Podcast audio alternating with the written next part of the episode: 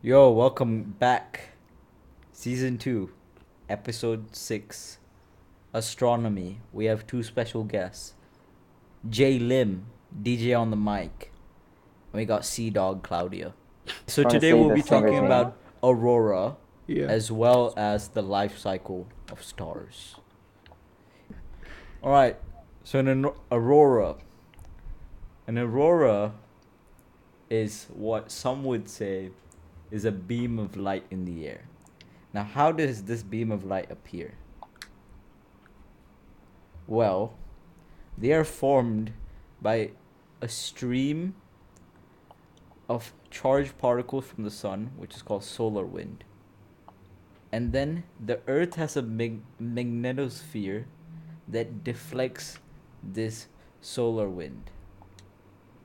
However, in the geomagnetic poles, also known as the ionosphere, Specifically, charged particles are trapped. The charged particles interact with atoms in the atmosphere, nitrogen and oxygen.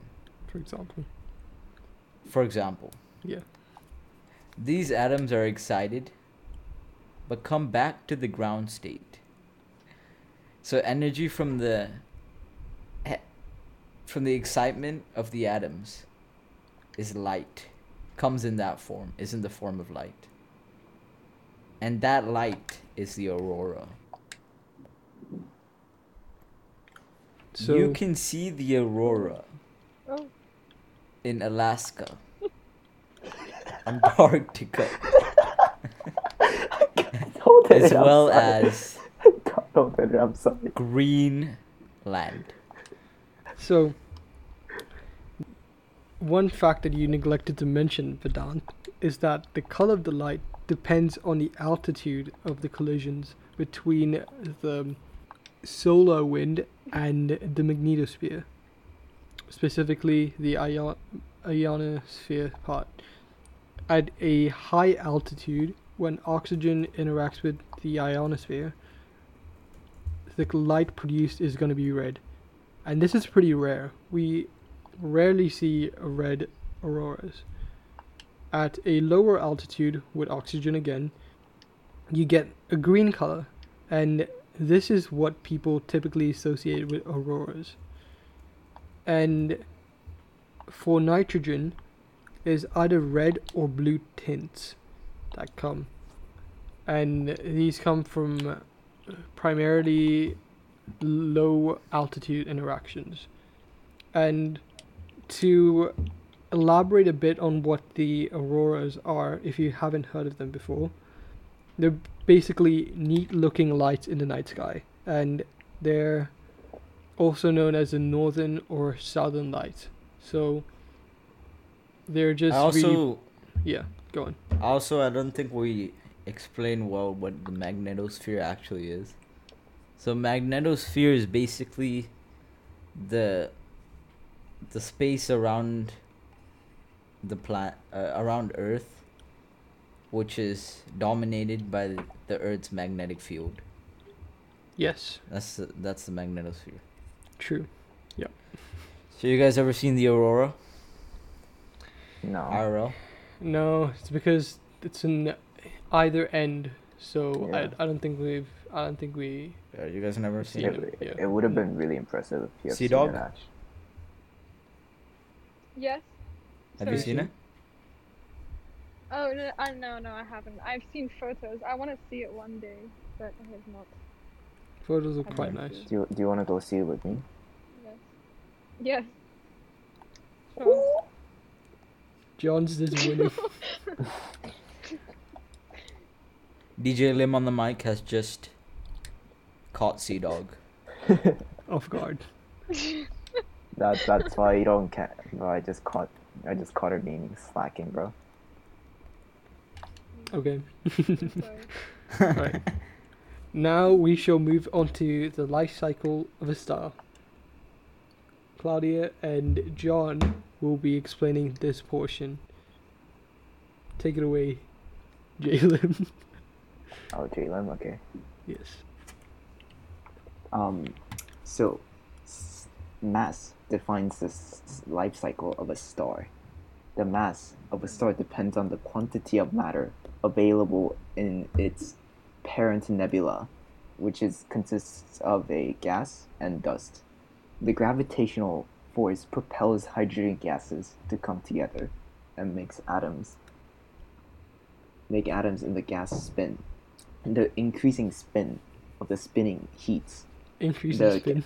The the the, the incre- increasing speed of the s- spinning heat. What? The inc- The increasing speed of the spinning. Speed of, of the spinning. wait, I'll say it. I'll say it. gas. The increasing speed of the spinning spinning heat of the wait wait wait there, what? John, read it. Yeah, The- I'll the- take it away. in- the, the increasing speed of the spinning heats the gas up significantly. Over time, the threshold temperature, which is at 15 million degrees, is reached, which is when nuclear fusion commences, making the core of the gaseous bubble glow. Take it away, sea dog. Uh, Nuclear fusion. See, that's Oi, oi, oi, interesting. oi. That's Oi, oi, very oi, interesting. hey, no, no, let You him talk. Let him talk. Let him talk. No, because you know, nuclear fusion sounds a lot like nuclear fission, Well, But Vedant, Not it's which is not. what you. Yes. 'Cause Okay. Nuclear fission, you break it's not scraping. The- yeah. thing. You break. using uh, neutrons to break an atom. Yeah, you you you, you shoot the neutrons into the nucleus. To break it apart, and then that leads to a chain reaction, releasing energy.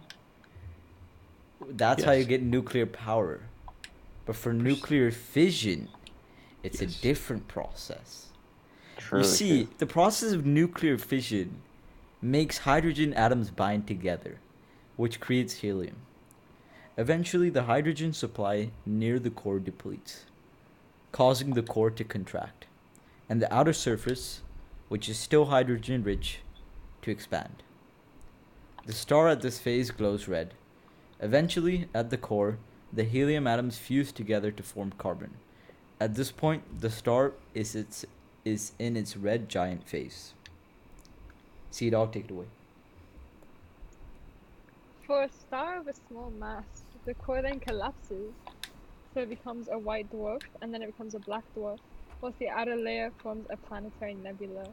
But for a star of a larger mass, i.e., five times the mass of our Sun, the temperature of the core increases, facilitating the fusion of carbon atoms to form heavier elements all the way up to iron. After the core becomes iron concentrated, nuclear fusion stops as the fusion of iron requires energy rather than expelling energy when a heavier element is formed. The lack of energy to continue fusion prompts the core to collapse. However, when the iron atoms are raised together by gravitational forces, the nuclei repel, which eventually builds up to overcome the gravitational force, producing a shockwave. This shockwave is a supernova explosion. The supernova explosion from the core of the star interacts with the elements from the star's outer layers, engaging in fusion and forming heavier elements. After this explosion, if the remaining mass is sufficiently heavy, then it will form a neutron star, which is super dense and that is primarily made up of neutrons. Take it away. One of the dogs. For a star of a larger mass, also, i.e., the three times the mass of our sun, the force of gravity progressively overcomes the nuclear forces that prevent both protons and neutrons from combining. If this is done consistently and for a prolonged period, then the force of gravity will swallow a significant portion of the core, then the entirety of the aforementioned core, which forms a black hole. Oh my gosh, this is how black holes are formed. Yeah. Wh- What do you guys think about this, man? Now, I, I, one thing that I think we've seen from the re- from this research that I personally find pretty cool is that we're from stars. The carbon that forms us is from stars. I think it's pretty cool. It is cool.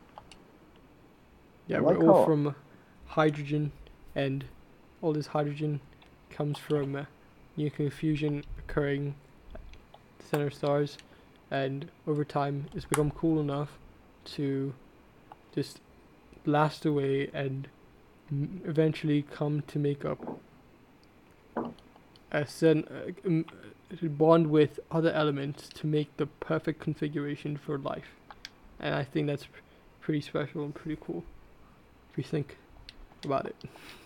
So if you think about it, stars are pretty much just giant gas bombs. Just You don't have to think right- about it. That's the, that's their definition. Bro, like that's weird. Bro, that's like a little weird though if you think about it. How what supports like most of our lives on Earth is provided by a provided by a gas bomb. You know? Hmm. Yeah, Hmm. true. Alright, so what about Mars settlement? So do you think we should go to Mars? And do you think that we there's life on Mars? And do you think we should nuke Mars? for- By nuking, you mean uh, terraforming it? yeah, by nuking I mean terraforming it. Terraforming. To provide a Mm. suitable Guys, I might have atmosphere. forgotten what and- terraforming is. See, the problem with Mars is that the atmosphere is not suitable, right? Yeah, so we so like to- the atmosphere does not what i'm thinking what i know what i think i know is that there's not enough carbon dioxide or greenhouse gases in the atmosphere to retain and store the heat from the sun therefore cooling down mars Yeah. to make mars habitable No, not cooling down Mars, heating up Mars. yeah he, i mean yeah healing up Wait. heating up mars to Heating up make it more habitable since right now mars is really cold so what i reckon right take a No, ship it's not Mars is really cold. It's just Mars doesn't. Ha- yeah, it is quite cold, Uh, but it doesn't have an yeah. take a ship of cows because cows, Cows? cows. no cows. Talking about methane gas. yeah because cows, cows release methane which is a greenhouse gas Bro, So how what cow expensive how expensive that is that gonna be? It's a joke. then grass. we all put the cows in spacesuits and with a little hole for them to release methane Bro, what I'm proposing is we harness human farts along with cow farts and send it to Mars. and then how poetic would it be that it's our farts that saved our lives our Species, generation yes. Bro, you could do that with like plastic waste if you think about it. Plastic waste, like when you decompose it, it um, produces methane as well, right? So if you do you know it what we should do But it takes a while to decompose. compile all our plastic, make it into huge giant balls, light it on fire, and launch it towards Mars. just Exactly. slingshot it, bro. And then we'll just be getting so rid from of we it. should one- Think about it. One man's trash is another man's treasure. That plastic all lit up is gonna produce so many greenhouse gases that's gonna actually, ironically, make Mars habitable for us, instead of it being the other way around on Earth.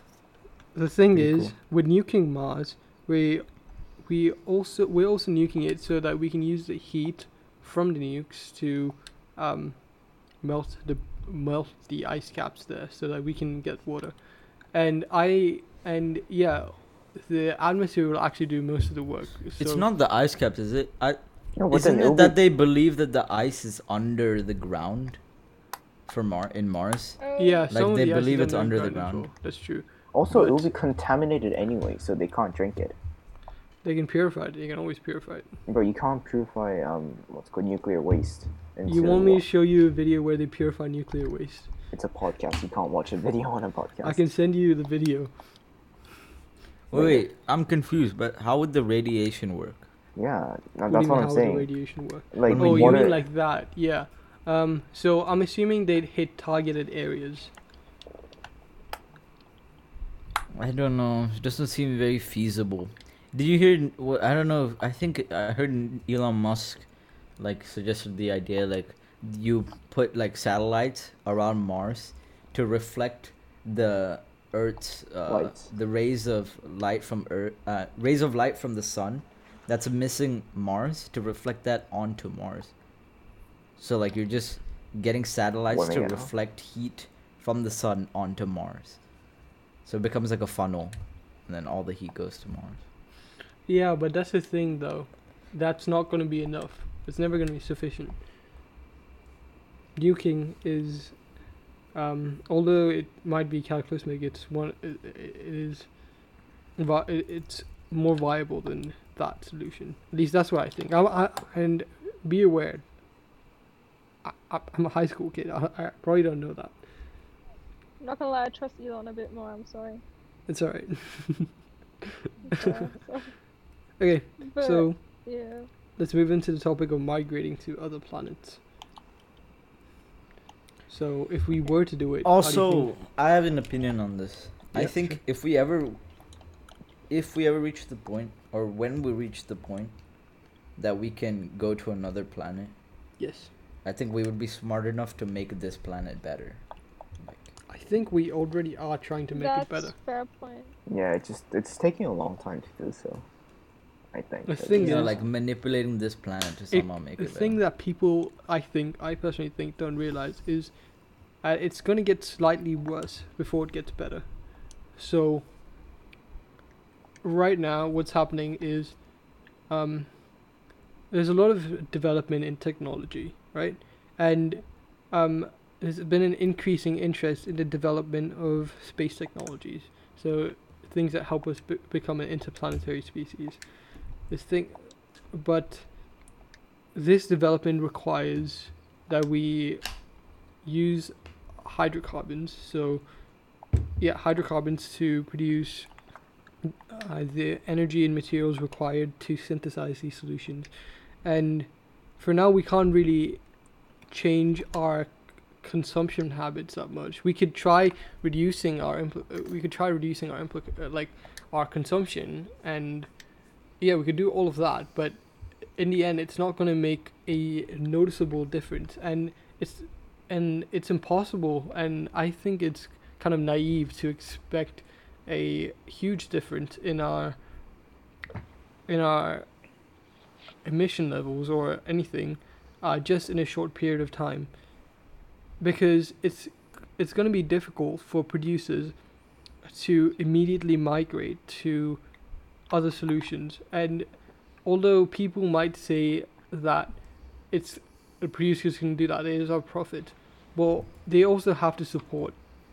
They have they also have to families. Yeah, they also have to support their families and um, provide welfare for uh, their employees. So, so progress is happening. There's been promising legislation. Uh, in fact, yeah, there's been a lot of promising legislation. It's it's just impossible to to to accelerate it uh, so accelerate it far just through legislation. You have to have the technology to back it up as well. And once we get a technology, which is happening as we speak right now, we will be able to become much more sustainable and at the same time we'd be an interplanetary species thereby we'd reduce the strain we put on the earth so yeah I agree. I, I very much agree with you. pardon I agree with you. okay so um, yeah, I what- comply. pardon Comply. I comply. okay Um, so black holes what do you guys think Black holes are, you know, it's weird. Like you can literally like form black holes with anything. Like it just have to shrink it to like a This really small radius. point. Yeah, and then you just have a boom black hole. That's really weird. you know there's one thing that i've thought about mathematically and physically and like i- i- it's it's quite difficult for me to reconcile so you know do you have you heard of Planck length Planck length Planck or No. Planck I'm not sure Yes. so uh, supposedly the smallest unit distance there is or measurable distance I'm not sure but the notion of yeah, pl- isn't Planck the smallest subatomic particle we know of? not Planck that's not a particle Oh, It isn't. Planck is isn't a particle quark? Is, is, Planck. Oh, Length. quark. Yeah, my bad. I I'm thinking. Of Wait, but different- then how different couldn't you go right infinitely small? Like how is it impossible to like measure smaller than that?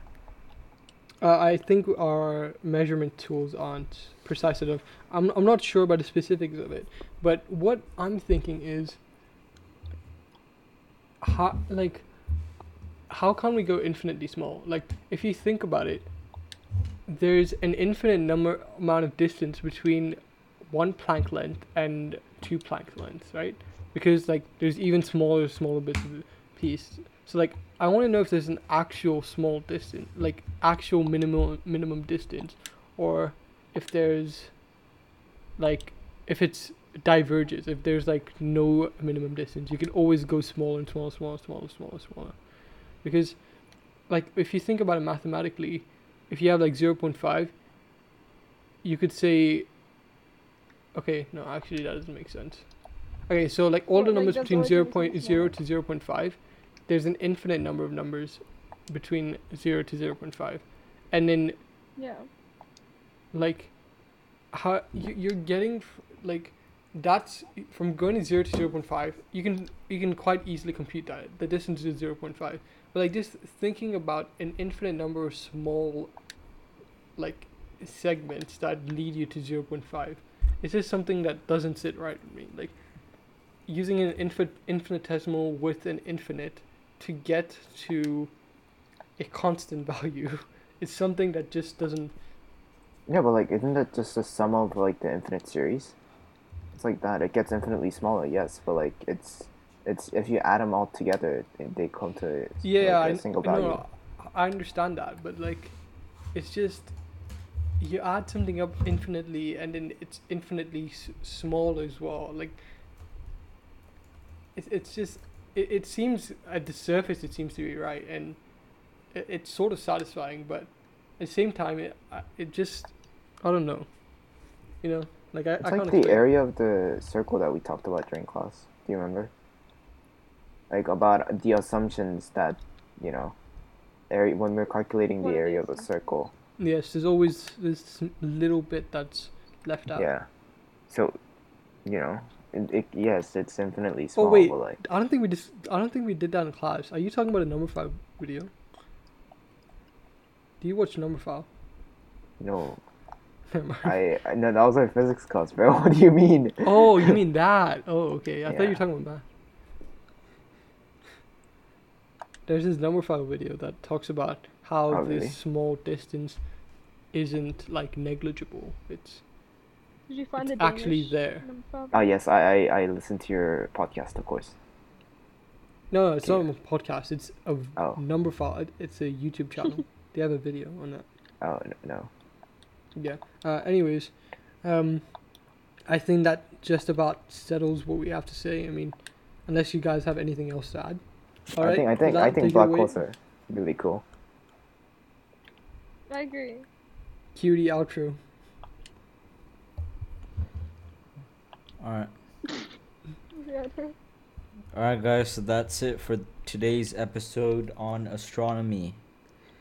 Um, good job to Sea Dog, J Lim, DJ on the mic, um, H God Hari Haran Natarajan, and then, of course, me for carrying the podcast. Good job, Vedant. See Good you job. guys Lads. next episode. Okay. Before this? Okay. Okay. Yeah. Bye All right, so- bye. Bye.